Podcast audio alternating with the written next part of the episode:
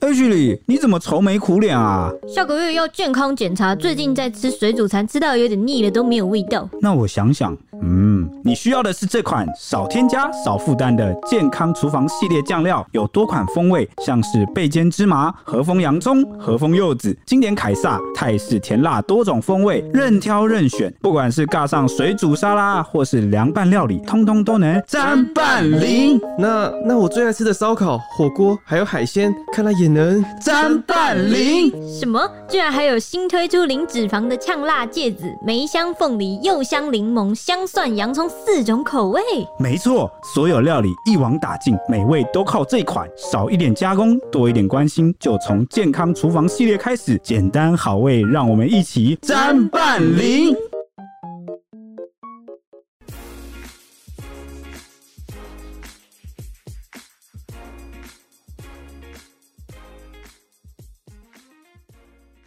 欢迎收听《小编没收工》，大家好，我是铁熊。我是周周，我是蔡西。台湾位于环太平洋地震带上，地震是所有居住在台湾的人都必须面对的事情。虽然从小时候我们就被教导了许多在地震发生的时候啊，要如何自救，还有保命的方式，但是在大自然的力量面前，人时不时会有那种伤亡的灾情发生啊。最近几天让台湾人感受最深刻的事情，应该就是不断翻身的地牛吧。台东连续两天发生了两次的强震以及大小的余震不断，除了摊方、山崩、断桥，还有一间超商被硬生生的震倒，造成花东地区就是损失非常惨重。当然，其他地方的民众也不能大意啊，因为有学者就预告，迦南地区是下一个可能发生大地震的地方，政府应该投入更多的关注。这两天地震究竟发生了哪些事情呢？让我们一一告诉大家。没错，这个这次的地震有造成一些伤亡。嗯，对，啊，对我们那时候是原本当下遇到那个地震的时候，想说又应该又是正常的能量释放吧，结果没想到越摇越大但摇，而且真的是摇蛮久的。对，越摇越大，摇蛮久的。嗯那后来才知道说，哈，居然这个规模有超过这个六。后来我们当下就是蛮紧张的，那很多公司的内外勤的同事都动员起来，嗯那我们的外勤记者也前进到这个灾区现场去做这个直播连线。好，那整体到底详细情况怎么样呢？好，我们就先来跟大家娓娓道来吧。那首先呢，是九月十七号晚上九点四十一分啊，全台突然天摇地动，啊，有感的剧烈震动。那气象局观测的地震报告显示呢，这一起地震的震央位在台东关山，瑞士规模达到六点四，是深度仅七点三公里的极浅层地震。那最大的震度就在台东的当地，高达六强，这也是我国强度分级改制以来啊，首度创下六强的一次地震。那我这边就稍微补充一下，为什么要改制？因为以前都是只有听过几级呃几级对对对几级对这对样子，就嗯没有听说过什么还有强跟弱的嘛。对，哦，其实是因为呢，以前只有分八级嘛，没有强弱之分。那尤其是这个每次讲这个五级跟六级，好像感觉很接近啊、哦。其实这个五级跟六级就是强震跟劣震的这个集聚的区间啦。所以就他们就是中间落差其实蛮大的。对，其实落差很大，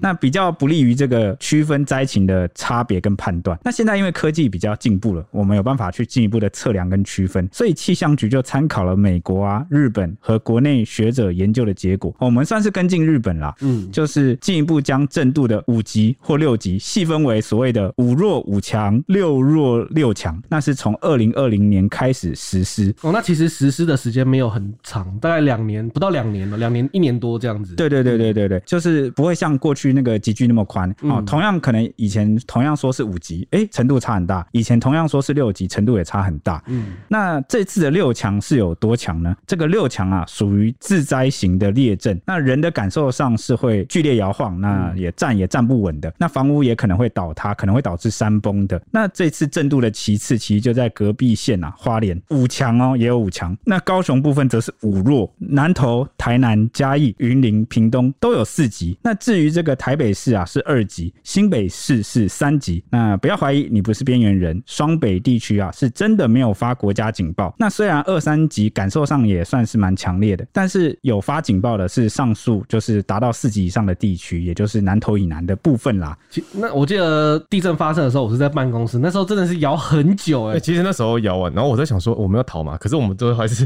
进下来写新闻。因为它真的晃到我，真的有点害怕，说干到底会不会垮下来？对对对，真的蛮担心的，而且警报叫很大声对啊。啊，对，因为可能当然第一时间这个人性的当下都会想着怎么办，我现在是不是要求生，是不是要逃？嗯，但是在这个期间，也是有很多媒体从业人员，或者是各个像是消防弟兄啊、警察什么，他们其实第一时间就是很敬业的哦，马上继续在自己的岗位上，嗯就继续去播报新闻，然后继续去哦记录这个灾情哦，希望这个第一时间把消息传递给大家，让大家能够清楚现在到底发生什么你可事。以避免去这些有问题的地方啦。对嗯对对，因为我们等一下也会讲一下这个灾情，当下出现的灾情其实蛮严重的，对，哦，所以呃，如果能够大家能够第一时间去收到这些消息的话，其实有助于大家去疏散啊，好、或者是知道说要往哪里去离开，好、嗯去到哪里去避免，或是知道要去哪里求助这个相关的资源。嗯没错，对那对就来谈到这次就出现灾情的地方。那首都出现六强地震，灾情就陆续的出现，包括台东鹿野啊四十年的宝华桥受损错位，那南河发生了落石中断的情况，花莲老屋就有坍塌，地面皲裂，电感移位。它画面比较惊人的就是除了鹿野纳古塔临近正央啊，所以它里面两千两百个的柜位，有将近八百的柜子就是倾倒，导致骨灰就洒落了满地，场面相当的惨烈。对，这一次我有看到那个画面，那个骨灰坛都打翻啦、那都碎裂嘛，都掉出来。对啊我觉得如果是家属的话，看到应该是蛮心痛的，很难想象啦。啊因为在我的印象中，我记得那种柜子不都会上锁嘛？应该会固定住才对对对。因为我记得它那个柜子是从地板上一路连到天花板，所以我以为那个柜子是锁死的，没想到它还是倾倒了。对，就不知道是这个结构断裂还是怎么样，它是整个对柜子倒下来了。对对所以对即便你单个啊个别的柜位其实有上锁，但是呢，它这个骨灰坛还是从里面摔出来。对，啊可能也是撞开那个锁，就它倾倒的时候把那个锁给撞开了。对啊，那这边讲一下，Ashley 啊，最近比较劳累，我们让他休息一下。今天换我们三大男上啊，那对他刚好那几天休假。嗯嗯啊，那我们刚好像是周周跟蔡西都刚好是在地震当天哦，有都有在值这个班都有啊当在下值班，对当下都在工作。对，算是有经历到当下啦。嗯，那另外啊，就是在繁华的高雄，一间九月才刚试营运的诚毅酒店，因为二十四楼有个号称全球唯一高空悬挑透明无边际泳池，它是被列为一个完美的必打卡景点啊。那地震当下的时候，池水就剧烈的摇晃，晃到像海啸一样可怕。那现场目击的民众就马上拿起手机记录啊。那一分多钟的影片中，尖叫声从来没有停过。那那个影片我看，那其实当下就是大家在调侃，就是说女生其实都在尖叫，然后 男生就说：“哇，我跟海浪一样，也可以冲浪了。”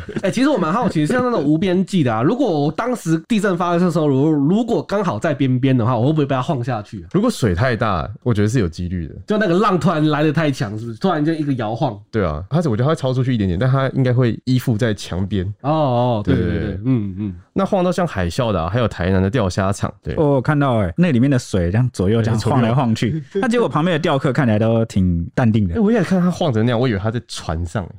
哦，没有没太有，晃了，有点真的像太晃了海。钓的现场，就对那对个对船中间凹，就重把它点蛀是空这 样。对，重点是其他游客纹风不动，他就拿着钓竿，就每个人都跟这个雕像一样。台湾人就是老江湖了，对对对， 可能遇到地震什么都对不怕。。还有我还有看到一个影片，是一个女直播主吧，好像地震当下来了，她还透过这个荧幕安抚那个荧幕前的粉丝，说你们不要慌张，什么这个正常能量示范，然后一边跳起舞。但我不知道她人在哪里啊。如果是在这个摇晃比较剧烈的县市，我还是建议她好要好先躲好， 赶快避难，因为我们很久以前也有跟大家报告过一集地震的这个处置方式嘛。那过往也有讲到说，哦，不是之前有流传那个所谓的安全三角、生存三角这样子的谣传的说法。嗯哼，哦，其实后来那个已经呃被证实，其实是不适用于台湾的哈、正常的做法，因为之前有人讲过说什么，哎，是不是要先去打开窗户啊，打开门呐、先关瓦斯啊，先干嘛？没有，我跟你讲，现在最简单的，只要记一件事就好，先跑到这个坚固的这个物体底下躲着，比如说桌子，嗯，哦，先躲哦。为为什么不要说先什么先关先什么？因为你在做那些事情的时候，你可能就已经被东西砸到了。你可能就晕倒了。对对对，那你先躲在这个呃掩蔽物下，好、躲在桌子底下。那就算后面真的发生了什么，其实你也不会受伤，你也会有一个生存空间。所以现在地震发生那一天，我外婆就很紧张，说什么啊怎么办？现在地震地震啊、哦我们该做什么？是不是赶快先去开门什么？我说什么都不用做，赶快先躲到桌子底下就对了。对，嗯，对对对，这边再跟大家再宣导一下宣导一次啦。对，然后回到话题，其实这次地震啊，比较受到关注的是高雄，还有就是梦时代购物中心也传出一个灾情，嗯里面就包括就是天花板掉落啊、墙壁皲裂，然后九楼的寿喜烧店还直接宣布暂停营业，要修复就是损坏的设施。地震当时啊，有网友还拍下爱河就是有群鱼飞跃的奇观，那爱河水面竟然可以清楚看见大量的鱼群跳出水面，甚至还有不少当地人看到有就是路上啊都是满满的都是鱼，然后有一些是从鱼温跳出来的，在陆地上就是不断的挣扎。那诡异的景象啊，不仅令网友害怕，就说：“哎、地震太强了，鱼都知道要逃，天有异象必有妖孽。”然后说：“怎么回事？难道有大事要发生了吗？”哎、那个画面真的让我觉得真的是没有看过哎、我觉得就是爱河那时候那个鱼就是一直跳来跳来跳去，有点像飞鱼，当下真的非常多在水面上这样跳来跳去的。另外一个令我印象深刻的影片是，我记得台东好像有网友，因为他们那边其实是主要的一个灾区嘛，对，啊，震度最大。那刚刚讲到了，呃，来到了这个六六强，对不对？对对，对，当时他就拍下家中的墙壁，而且它有个裂缝，哦它的那个墙壁会呼吸，什么意思呢？那个裂缝啊，在地震当下一开一合，一开一合，哇，太可怕了吧，就像是会呼吸一样。就跟活的 一样。对哇，那这个影片就被很多网友啊疯狂的转传，就说什么这是壁之呼 吸，啊、这是当然是比较轻松的说法嗯啦。但是对这个地震啊，或是这个天然灾害比较强的天然灾害，其实也是不建议大家当下去拿手机录，先躲好。对，先躲好比较重要。对对，先躲好比较重要哈。嗯，而且他那个闭之呼吸之后，可能也要赶快去找那个结构技师或是土木工程师来测定哎，一下、真的要检查一下。对，那个真的要找来检查、欸，万一要修或是不能住了，你要提早知道，不然之后如果再地震，可能就会发生危险。对吧？嗯，那这个地震发生的当晚啊，气象局就紧急召开了记者会。地震测报中心主任陈国康说明说，这次的地震相当强大，台东池上测到今年最大震度六强，连台北都有感受到明显摇晃了。那他就指出说，这个地区发生如此大规模的地震是非常奇怪的。一定有我们还不知道的结构存在，对这个地震确实还不太了解。哎，这上述都是那个陈国昌主任说明的。地震测报中心主任陈国昌的说明啊，对，这就说明什么啊？这也说明另外一件事，就是我们人类啊，虽然我们科技一直在进步啊，但面对大自然啊，我们了解的似乎呃还是还太少了还很有限哦对。还有很多我们不知道的事情，所以每次我们就只能从这个结果呃来观测。嗯但我觉得比较庆幸的是，现在越来越能这个预判了，对不对？对啊像是我从小我就常常遇到地震嘛，或许官方等级的很先进的仪器或许可以啊，但是我们民间很少听到。对，但你看，现在我们随着这个、呃科技进步，我们可以装很多 app 嘛，甚至有很多这个民间的手机 app，像是安卓限定的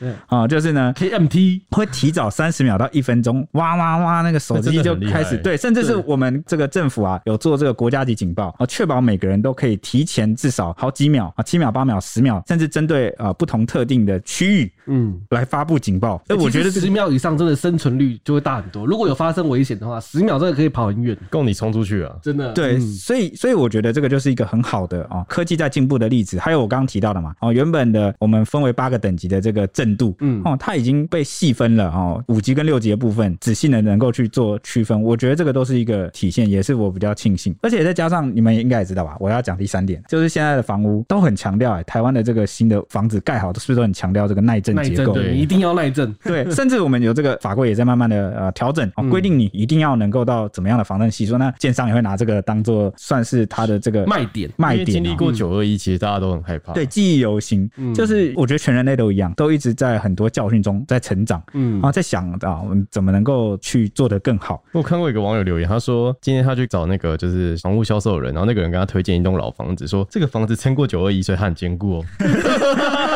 不是撑过归撑过，但万一它有什么我们不知道的，它已经受损了，是不对是啊需要呃修理一下？还是要检查找一下对找人对检查一下哈。那为什么说大规模的地震在这个地方发生会很奇怪呢？陈国昌他就说明说，因为这个地方从一九七三年至今啊，就是关山只发生过七次规模五以上的地震，那最高只有一次是五点五，从来没有超过规模六，可见这个地方的地震其实真的非常的稀少。啊，所以就是有记录以来，哦对哦没，第一次哦，有超过规模六的地震，对那最近好像有很多打破记录的事情，你知道吗？像是台湾已经近三年来没有这个台风中心直接登陆，你对知道吧？？每个都绕过，真的。就是从二零二零年开始啊，就没有台风的中心正式登陆过台湾的这个陆地。嗯那这个是也是气象局证实的。那甚至说呢，是有记录以来、嗯首次发生这样的事情。怎么感觉从疫情开始之后，一切都变掉了？各种打破记录的事情开始出现。对啊，我感觉，尤其我也觉得，我常常在想，是不是我心理作用？我开始做新闻之后啊，接触到很多资讯，然后在想说，到底是我现在才遇到呢，还是我过去太孤陋寡闻了啊、所以都不知道，然后所以才好像。就是很新奇的事情。嗯对对对对对对，就大惊小怪、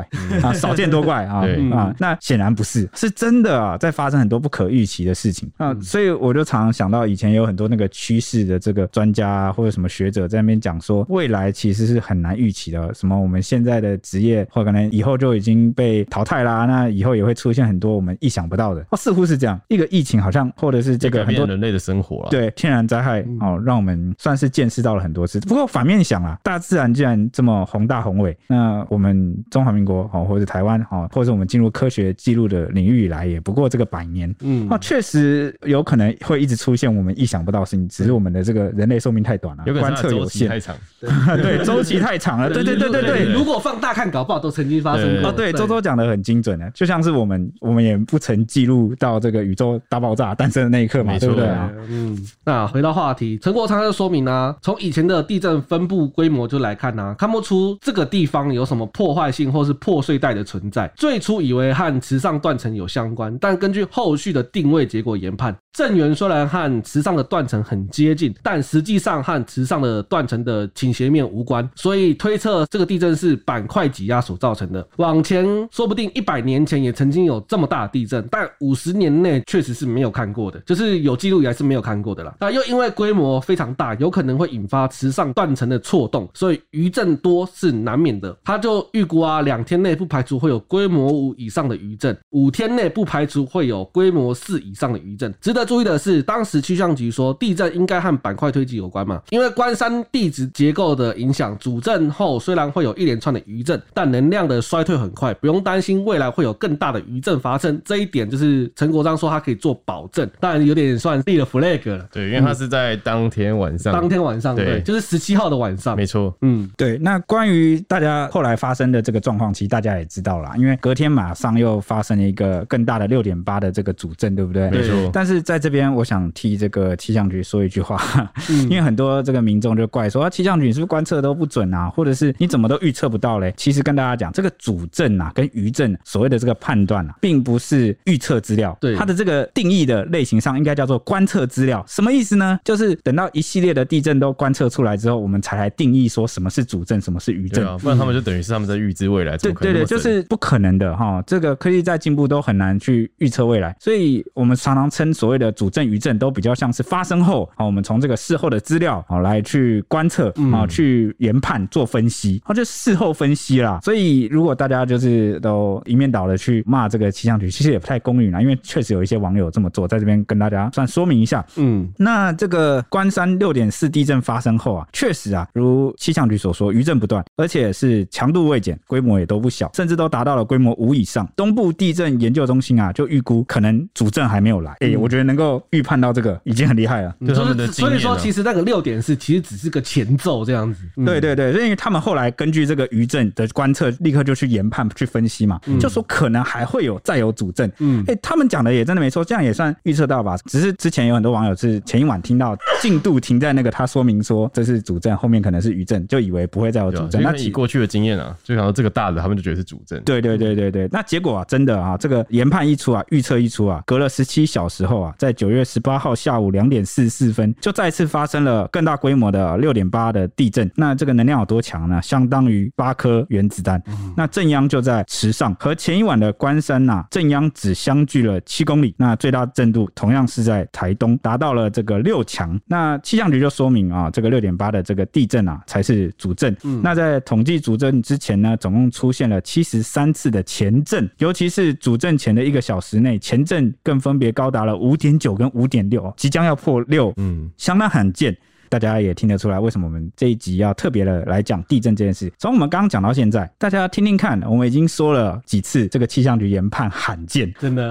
很多很多次了哈。嗯而且这个六点八的这个地震呢，是今年的最大地震哦，嗯台湾今年以来。那气象局就研判，余震很可能长达一个月，但规模会比较小，间隔也会比较长。以今年上半年就已经发生八起规模六以上的地震来说，地震发生次数高于平均值二点五倍哦，显示台湾进入了地震活跃期。气象局就解释说，本次地震的成因是菲律宾海板块及欧亚板块挤压花东纵谷西侧的中央山脉边缘受到推挤，那这里是质地坚硬的变质岩，硬度越高越能承受板块挤压。那积蓄了很多能量后，终于就是承受不了这个应力啊，导致破裂。那接着就发生了错动哦，能量就终于释放出来哎、了。那他这么一说，其实他越坚硬反而越不好，因为你容易累积了庞大的你能量在。说承受太久是不是？对对对对因为原本它应该是个优点，就是比如说你遇到一些小地震或什么的，你的地壳或是这个地表啊，它的地形应该是比较不会有太大的这个错动。嗯对哦，结果没想到，这个也算是我们上了一课嗯哦，因为这个质地的关系啊，你比较坚硬啊，反而它会积蓄比较多能量，最后撑不住才断裂对。一次就释放大的这就样，有点很像那种挤东西，你它撑住，但你挤越久之后受不了，它就弹出去了。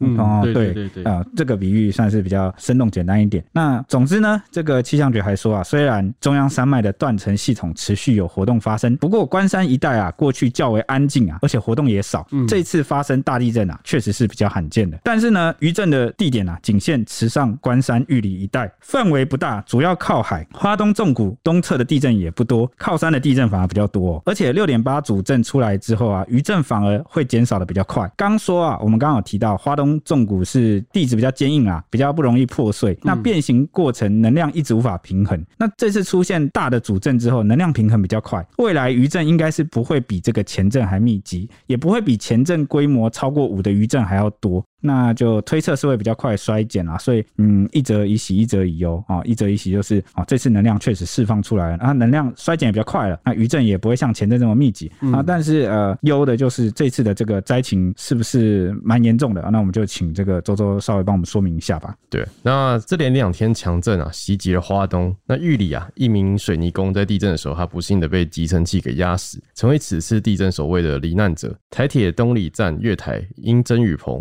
就是砸中列车，导致自强号六节车厢倾斜脱轨，那二十名乘客啊惊恐的爬出逃难，所幸没有任何人受伤，只是熏经场。对，但是我们当下第一时间看到照片啊，也还以为这个呃列车出轨啊，其实当下蛮担心每的个。地方的照片其实都很对对，触触目，目惊心啊！我们当下看到就很担心说哇，这个怎么办？而且那是在下午啊，对啊，而且因为一般来讲，我们听到火车出轨都会感觉蛮严重的，呃嗯，对啊，嗯，对，所以当时当时我其实人在嘉义哦，那这个地震来的时候，那边的震度也有个四级。嗯，那哦，那是蛮咬的，那那时候我才刚上车，准备要发动车子，结果车啊就左摇右晃，开始疯狂的摇。那刚好那时候在风也车很大上也，在聊着，对，就左右摇，我就想说是不是风太大了、嗯 才摇，结果往外面看去啊，那个路边的那个机车砰砰砰砰砰砰砰砰，一个一个倒下，骨牌效应。哇，啊、就直接就全部都倒下来，然后就立刻后来就拿手机看嘛，嗯然后又是断桥啊、哦又是这个哦列车翻覆啊，嗯倾倒啊、哦我就想说，哎、怎么办、我在公司的同事是不是忙翻啊了、我是不真的是忙会不会会不会临时召集，就是非常召集，我看哦他是不们这是个传那个灾情的群主狂跳对对，通知我们立刻就成立了，我们公公司内部在作业的时候，立刻成立了一个新群组，啊、就是专门处理这个地震的。嗯那里面就是讯息跳不停，哦，我就想说，哇，会不会被召集回去？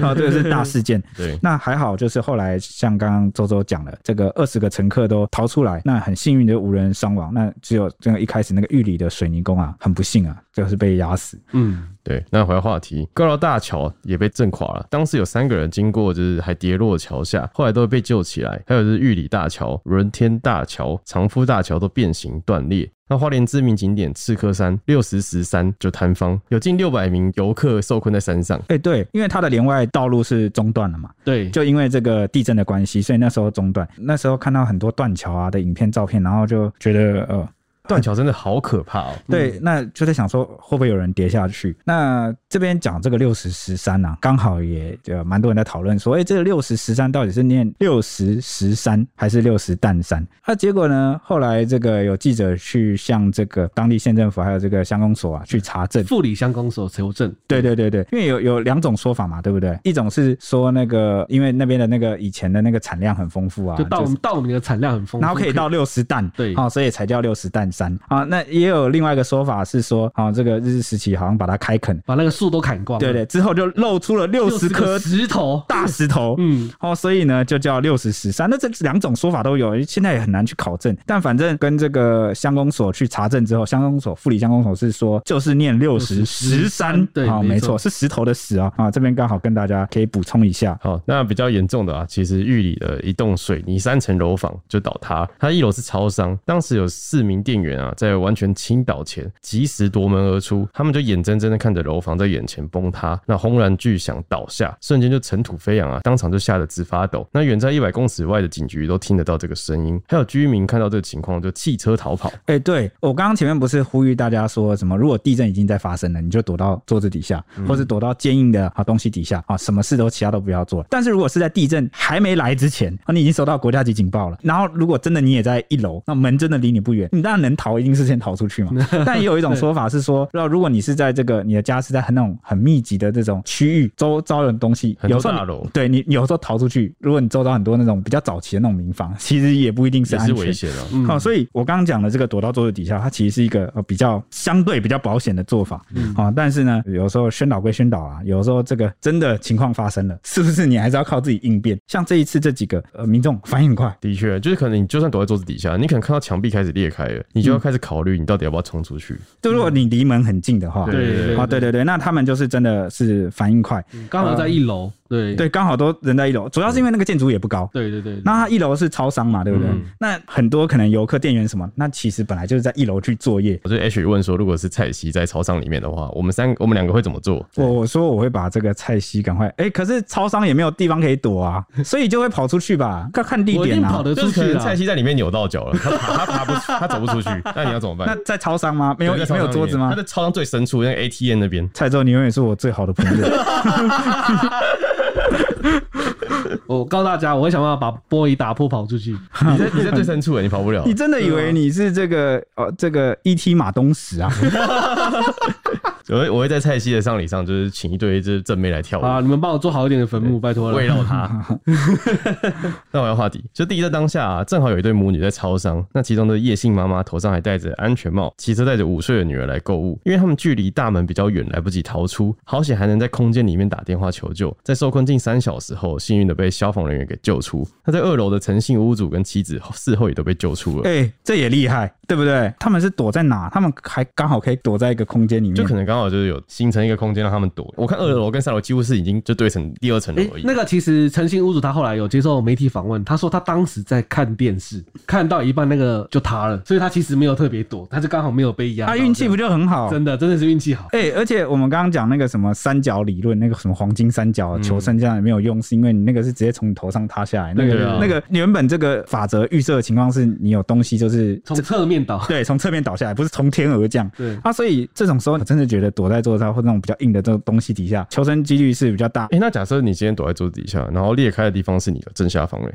你这种我就下去，是不是？啊，那重点是我保护了头部吧，保护了我的身体不被从上面的对啊，我我摔伤不会怎么样，但我我被有被压伤可能更严重，或者是有东西从我头上砸下来，哇，那不就严重了而且？我们没办法做到十全十美啊，就是就我们就尽量啦，模拟 啦，我们就是讨论啊，探讨一下嘛，不然那个如果有更好的方法，也欢迎这个听众啊， 哈，来到这个我们的 IG 或者是我们的 Apple Podcast，好，跟我们小编没收工哈，我留记下得五我记星得评现在论。有出那个什么，就是一种有个老人摔倒的话，他他身体会有个机器会自动侦测到他摔倒，然后会冒出一个透明塑胶球。哦，你你是说类似像是那个汽车里面的那个防撞气球，就是撞击后的那个类似类似类似，但对安全气有囊点类啊似，它就有点像是随身背着的气囊，如果老人跌倒但就它很。小，对，他然后跌倒之后他就把它包起来， 哎、不是你这个地震来，那个瓦砾就把你那个气囊给戳破。对啊，但可能是比较厚一点的塑胶材质啦。这个这个用在头上会不会比较有用？的确，如果你不会被砸晕的话，但是应该还是要躲进这个桌子底下。对，那是必要的啦。好，我这一集说了几个桌子呢？好，不 管了，反正呢，我是说这对母女俩有没有？还有这个诚信屋主跟妻子四个人，嗯运气真的好，嗯都获这救样了，某个程度上也算是虽然倒塌了啊，伤害还降到最低。哇、嗯对哇，这个呃某个程度上，我真的是很替他们高兴。除了刚刚那个呃那个水泥工真的很不幸之外，对啊我还是很庆幸啊，这些呃这些人都很幸运的就逃出了啊。嗯，没错，那在这个六点八强震中啊，也把刚启用的桃园八德运动中心给震塌了。它五楼的多功能球场发生就天花板的轻钢架和上百块隔音板就直接倒塌掉下来，那管道就是一整个也全部都崩落。监视器影片一曝光之后啊，就被全网疯传，甚至还出现在 CNN 的报道中。那女主播看到这一幕也瞪大眼睛喊说：“哇，这样都没人受伤吗？”那事后就是被网友狂酸说是让世界看见台湾，还被挖出这个厂商的黑历史，有两百一十次的违法记录，甚至有工人被砸死。哦，就是有几次公安意外就对了。对对对好，那为什么这个影片会传到 CNN 去呢？原因是因为我这样讲好了，它的那个张力太强了，冲击力太强，那个画面多夸张，你知道吗？可能有些听众哦没有看过，我就稍微的描述一下，它就像是电影一样。你们有没有看过那个，比如说这个冒险的那种刺激的动作电影啊？人在洞桥穴上。洞穴里，或者或者是落石坍塌或者是这样子就是从远处摊发到靠近你，对的，然后刚好这个就在主角身后啊，然后主角就狂奔，后面就啪啪啪啪啪啪一一阶一阶，然后一块一块这样掉下来，或者是那个桥要断掉，然后那个狂奔，后面就砰砰砰砰这样塌。对，哎、那个现场的画面还真有几分神似，因为它的那个天花板也是不知道为什么很规则的从最末最外端，面的然后开始咚咚咚咚咚咚咚，然后下面的人就整个岔到，然后开始一路狂奔。对那、有没有人被砸到啊、哦有其实好像我记得是有一两个人被砸到，对，但是好在啊，那个掉下来的那个天花板有没有那个轻钢架，它是比较轻的材质，嗯，哦，那也也也可以，是不是也可以侧面说明为什么那么容易被摇下来？因为它的材质可能不知道是怎么样，很就可能啊这个还是要等他们去做一个检查，对对对，然才会后不知道架构原因怎么样。是嗯那还好是这个材质算很轻，那砸到了人也没有怎么样，也有啊没有背背后有受伤啊，就是被砸伤这样子，就是轻伤啦。对。啊，轻伤不算算没有大碍，所以那时候 CNN 的女主播才会很惊讶说啊，这么惊悚哦，很像电影的这个恐怖这么有冲击力的灾难画面。那结果也看到好像有人被砸伤啊，结果没有闹出人命，啊，算是蛮意外。但是呢，台湾的民众很难接受了，嗯，就会觉得为什么难接受，你知道吗？因为桃园八德运动中心啊，刚启用。它是去年启用，然后对对因为它对的这个羽球场是在地震前一天才刚整修完。对，就是我说的刚启用，就是翻新完刚启用，嗯，很新啊！你本身建筑物也新，你翻新也新，才真的才翻新完一天，那结果就会让大家质疑说，那你工程啊，或者这个包商，它的这个装修或者是品质，你是不是没有把关？对你你是不是没有去验收？就是啊验收跟施工的团队可能都需要去做检查一对下。，那还有网友质疑说什么？哎、今天虽然是一个规模呃六点八的地震，嗯对嗯哎、但是桃园不是正央哎、你那边桃园市你因对为大不家对都？说嗯桃园是这地震最无感的地区，对对，就是有些地方还不到四级，那结果才三四级，摇一下你天花板的这些东西就掉下来，那万一正阳路我我不要诅咒啦哈，如果我就是万一啦，有这个情况，你嗯哪一天发生了更大的地震，或是这个震央更近了，嗯那哼，震度更大了，那你会不会有其他东西掉下来？所以对大家的这个担忧很正常啊，只是大家也可以想见啦啊，现在是大选前嘛，大选前最敏感的就是什么？就是各县市力求不要出包，你但凡出了那么点小事情啊，大家就会啊往那个政治的方面啊。上升到这政治之间的攻防战，，对对对，所以这件事就是变成政治化了啊，就变是口水战了。就被政治口水战了，很多人就是开始在扯到一些呃很多事情上去了。但是我觉得有一个部分是我们可以撇开政治的颜色去讨论的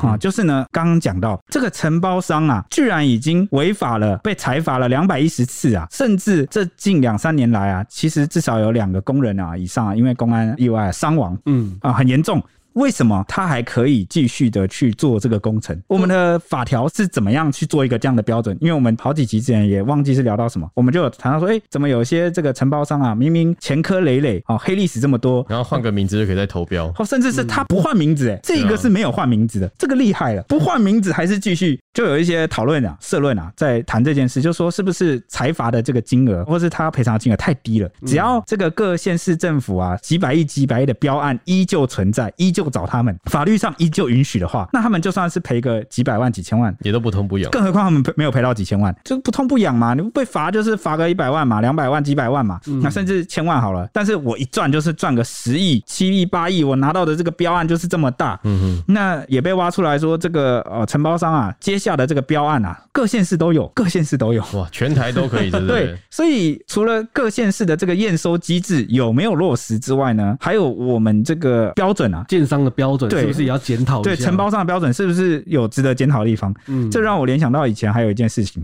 我不知道你们记不记得，以前我记得有台湾人就是做出很厉害的那个马路。哦，这个我记得，嗯我记得我知道好像会自己吸水的样子。对对，就是水下来啊呢不会淹水啊，它可以就是渗透那个它的那个特别设计的柏油路，然后它会自动容纳水，然后把它排掉。嗯那它有第二个功能，就是它的材质很特殊，所以晚上的时候它会发出一些亮光，嗯，然后就有点类似那种荧光玻璃那种。那你减少车祸发生对的几对率。对，晚上行车的时候呢，就会比较有这个光源跟光线，可以看得比较清楚了。有一些就类似那种反光啊，嗯啊、是有一些很多好处的。但是呢，碍于这个台湾的法律啊，它在标案的时候，它必须去选择造价最低真的，的，它就不能去采用这个由台湾人啊，算是另类台湾因之为它光成。本较高了，对，那结果就造成一个很诡异的现其象实，也没高多少。对啊，也没高多少嘛，那就造成了一个很诡异的现象。我们自己人啊，做的这么杰出的马路，反而销到国外去，真的啊哦国外有厂商愿意用，因为它在国外有获奖，对，那结果我们自己台湾啊，什么事情都要讲究 CP 值，你什么事情都要讲究花最少钱的时候啊，对啦，某个程度上你必须要有类似的机制去避免图利厂商或干嘛，对，这没错，要花最小成本，但是呢，你是不是可以设立其他几个标准跟不同的机制，去看见啊、每一个工程或标案，它厂商能够提供它的一些隐性的价值，应该说钱要花在刀口上。你如果一直都要买便宜的烂货的话，它终究是耐用性对不嘛高。？嗯是不是？所以我的意思说，是不是也要把耐用性、它的材质啊对啊什么，我们一并去列入考量，而不是说我们永远都只看钱钱对哦，这是只看最便宜，是不是就跟我们前几集不止前几集啊，好久之前的集讲到食安一样？有的时候真的一个东西太便宜端给你啊，你都还不一定敢吃对啊呢吧？。你看，你真的花欸你花一次钱，你说不定那个马路可以有个四五年，要不然总考过你每一年都在挖吧。 对啊，对啊那、你一直维护上是不是就要花更多的成本？这啊就是隐性成本、嗯哦，就是我们如果都只看眼前，就会吃这样的亏啦啊、嗯哦，这是一点想法啦。回到话题，六点八的地震在双北的震度也达到了三级，撼动了台北一零一。有游客就拍下地震当下一零一内部啊，它的风阻尼器就剧烈的摇晃，持续了约一分三十秒，就让这个游客惊呼说：“哇，在八十九楼的摇晃真的不是开玩笑，让他吓到腿软。”那根据就是公布的资料，台北一零一阻尼器的百伏最高纪录是一百公分，就是左右各一百公分。那发生在二零一五年的八月八日，就是苏迪勒台风，那时候台北的受风达到十三级，然后就吹出了这样的记录。那恐怖的影片还有高山遇到地震，卓西乡登山协会他就在脸书分享了一段四十二秒的影片，内容就完整记录下了他们在一千公尺高的卓西山上遇到强震的恐怖画面。当时镜头就剧烈摇晃，他们众人虽然立刻压低了身子，但是有一名身穿蓝衣的男子啊，人是像被甩废一样。那其他的女子看到了也吓到不断尖叫，甚至还能听见那恐怖山鸣的声音。哎，这个影片我有看，真的非常的可怕。就你是说有一个男的直接被甩飞哦、对，因对为他没当下错就是有人在录影嘛，然后他对拍的是就是三四个女生加一个蓝衣的男生，啊，我看我想起来了，我好像有看过这个影片，嗯哦，真的有发出那个地名哎、我以前一直在想说，人家都会讲，哎、这次也有很多人说什么地震来前，其实好像有听到一些奇奇怪怪的声音，嗯就哼，那个嗯，的声音但这次是确实比较少，但有很少数的人说有听到啊、不确定。但是呢，我就想说，怎么可能会发出声音？到底是什么声音？他们都会说这个叫地名啊。结果没想到这个影片是不是好像也发出了类似的这个对，啊、这个山鸣声？那当下大家就马上伏低身子，结果他看已起经来被甩飞。其实当下的时候，那个其他人说：“哎、大家伏地身子，不要动，不要动。对他一开始是蹲着的，”对，他开始然后蹲就被着甩了出去，还是被甩出去。哇，那因为个在画山上真的摇得很夸张，那个树跟那个山头都在摇，我没有想到山上会摇得这么剧烈对啊，因为其实其实蛮少看到，就是在这种山林间，对然后地震的时候你遇到的情况的情况，通常都是都市的，因为监视器画面拍到的对，这种。对所以对画面对这段画面其实也是算是给大家做个参考，就是在山里面可能会遇到什么样的情况，蛮罕见的。嗯，嗯又讲了一次罕见。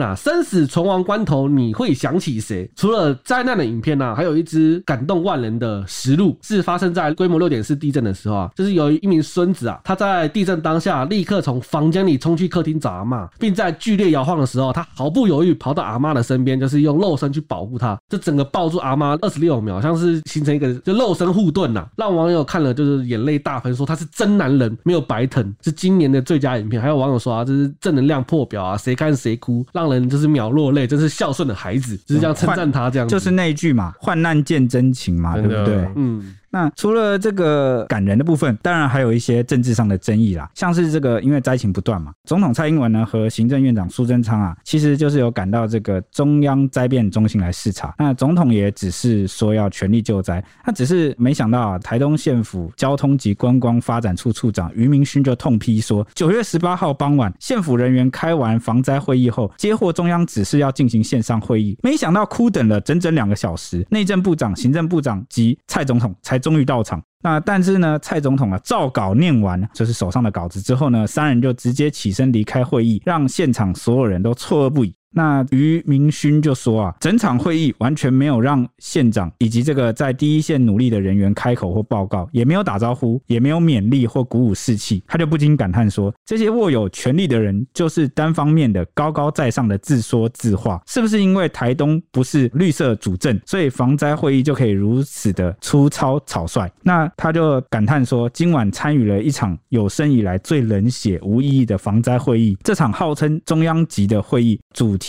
明明攸关人民身家、啊性命与生存环境的安全问题，却丝毫看不到中央级的格局与诚意，真是比天灾更为无情而令人心痛啊！这个是议题，其实就发酵了啦。嗯嗯，就引起啊很多就是讨论。对啊、很多人在讲这件事，就认为说是不是因为那、呃花东啊不是民进党执政啊，所以啊中央都在看不到的地方啊，就是也没有摆太多的这啊个心意。因为过去这一两三四年来啊，哦，大家感受很深啊，就是呢，像是我们上一节提到我们的这个政府各局处啊，最近很会做这个行销，很会做梗图嘛，嗯，啊、很会这个有噱头啊，然后很会啊、有一些口号啊、有一些这个创意，但是呢，在这些我们看不到的部分，但它是不是落差就有点大？我我我的意思是说，就是这个差别太大了，所以可能让这个台东县府啊有点始料未及，没有想到，好、跟他们以往的这个预想到的这个概念好像有点落对啊差，就可能想说，嗯、来，然后夸一下当第一线辛苦的人员，然后讲至一至少鼓舞一下就士气是嘛，至少安慰啦。嗯，或者是讲一下未来的方针会怎么样，然后中央会如何协助地方，这样。对对对对对，那像这个呃资深媒体人这个黄伟汉、啊，他其实也有在脸书就问了大家一个很简单的问题，说其实我们就讲简单一点，你地震第一时间你会怎么样？打电话问家人嘛，嗯哼打电话报平安嘛。嗯，那尤其是你知道这个华东是致灾最严重的灾情的区域的时候，这其实是呃不管是实质的还是这个心理上的，其实都很需要有一个中央级别的好来表达他的关心。嗯，那这件事情是不是做的不够好？那是不是这个总统级他的幕僚后来也觉得好像不太好？其实从隔天的他们的这个行程安排跟举动就可以看出来，像是怎样呢？哦，其实这个隔天上午啊，蔡英文就有接见这个警消代表团，亲自向这个花东两位县长去道歉哦，声称当时因为工作人员忙碌沟通不足，以至于连线作业有疏失，没能与两位县长及救灾团队有沟通的机会。好、所以诶、这个很很明显啊、好、那时候第一时间情况比较紧急，那这个幕僚团那边沟通不知道是出了什么样的问题，但是总之呢，啊、总统蔡英文啊，他也立刻就是从善如流了，对啊，啊、还有是要听表到达他的歉意啊。对对对，有听到这个民意哦，知道这个花东啊这些第一线的人员很辛苦，需要更多关心哦，所以他隔天呀、也立刻啊、就是去致歉啊、去接见这个警校代表去慰问啊、我觉得这也很好啦，就是呃民众的民意反应能够被这个中央听到啊、嗯这是大家一直都殷殷期盼的事情，而不是说我们就是啊、一直在面对网络上的这个一些文案什对么的、文案跟行销啊梗图什么的，对对对，有时候久了大家其实也就麻麻痹了哦、真的会麻痹。对对对。 好，那其实这一次大地震发生之后，大家可能有担心下一次的大地震会发生在什么地方。嗯那成大地球科学系的教授饶瑞军他就分析说，这次台东强震的地点啊，是一个过去比较未被研究到的断层。那东部地震从花莲、玉里、池上，那接下来应该是会在台东停下来。现在应该重视的是嘉南地区的断层，因为很多断层距离很短，断层如果太深，超过二十公里就很难被发现。那台南以南到屏东地表啊，长期有缓慢的能量释放，但台南以北却没有。那中部曾经发生过九二一大地震，短期再发生强震的几率会比较降低。东部也有大地震的释放能量，所以下一个发生的大地震的地方啊，就很有可能是在嘉南的地区，像是六甲断层，虽然靠山区，一旦地震就会影响到嘉南平原。台湾人口啊，大家都集中在西部，地震灾害一定会比东部还要严重。他就建议说，政府应该要投入更多的关注。那奇怪的是啊，气象局就有观测，余震在九月十九号下午忽然就这样停了，那连气象局都直喊说，哎、怪怪的，不确定是不是正常的现象。那目前就是大家是朝向乐观的方向去看待，推测是地震的密集发生的阶段已经过去了，接下来可能就是比较长时间才会出现余震，那也算是一个比较好的现象。对，那以上是我们今天对这个地震啊给大家的一个报告啦。嗯那接下来我们就要就是感谢我们的这个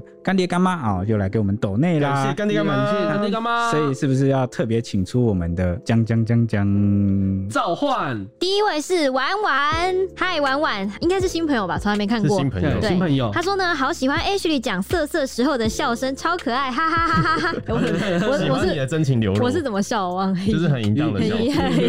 笑得很淫荡这样。我现在我现在模仿是这 样，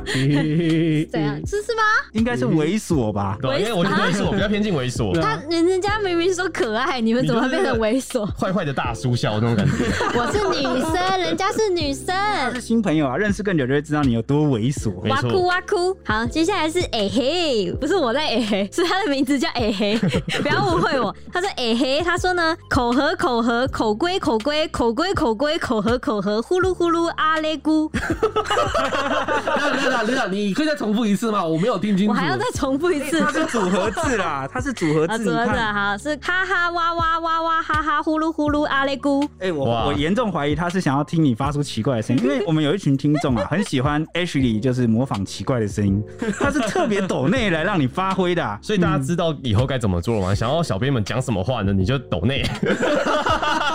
我们就会念出来。